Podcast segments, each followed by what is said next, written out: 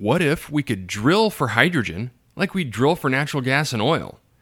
Today, I'm going to talk about natural hydrogen what it is, who's drilling for it, and who's investing in it. All of this on today's Hydrogen Podcast. So, the big questions in the energy industry today are How is hydrogen the primary driving force behind the evolution of energy? Where is capital being deployed for hydrogen projects globally? Where are the best investment opportunities for early adopters who recognize the importance of hydrogen? I will address the critical issues and give you the information you need to deploy capital. Those are the questions that will unlock the potential of hydrogen, and this podcast will give you the answers. My name is Paul Rodden, and welcome to the Hydrogen Podcast.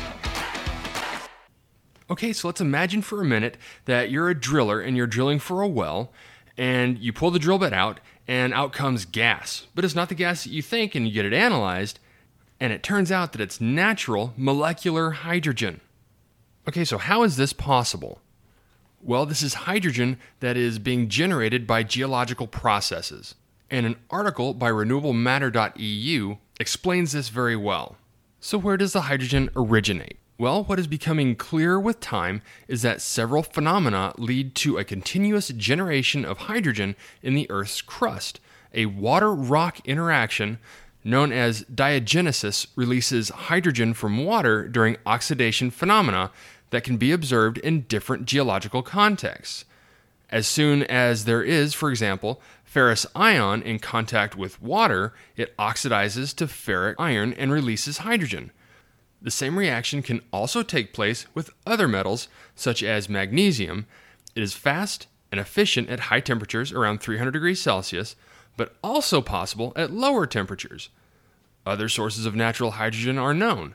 Another production pathway is radiolysis, by which hydrogen contained in water is separated from oxygen by the natural radioactivity of the Earth's crust.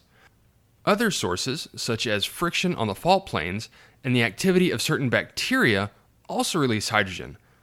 But what is important to note is that in all of these cases, it is a flow of hydrogen and not an accumulated fossil resource. At the same time, the preservation of large quantities of primordial hydrogen, which is the hydrogen present at the initiation of the solar system in the mantle or even the Earth's core during the formation of the Earth, is also a working hypothesis explored by some researchers. Okay, so who's drilling for this stuff?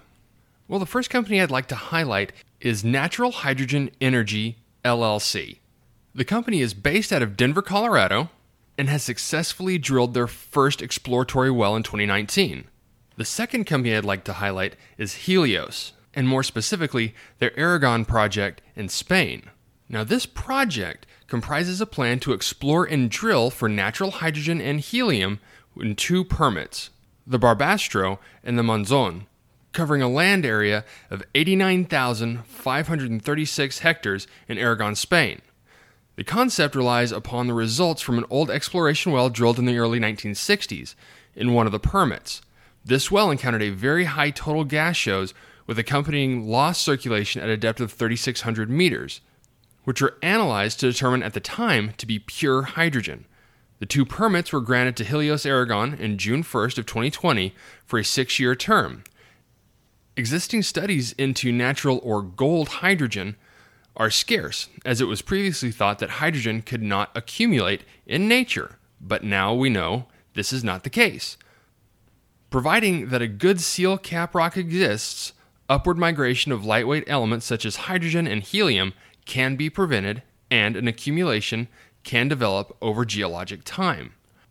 The geological and geophysical data that Helios has acquired in the permits supports the presence of an excellent salt cap rock, and this has led to their technical team to be extremely excited about the potential for a commercial accumulation of hydrogen and helium in the permits.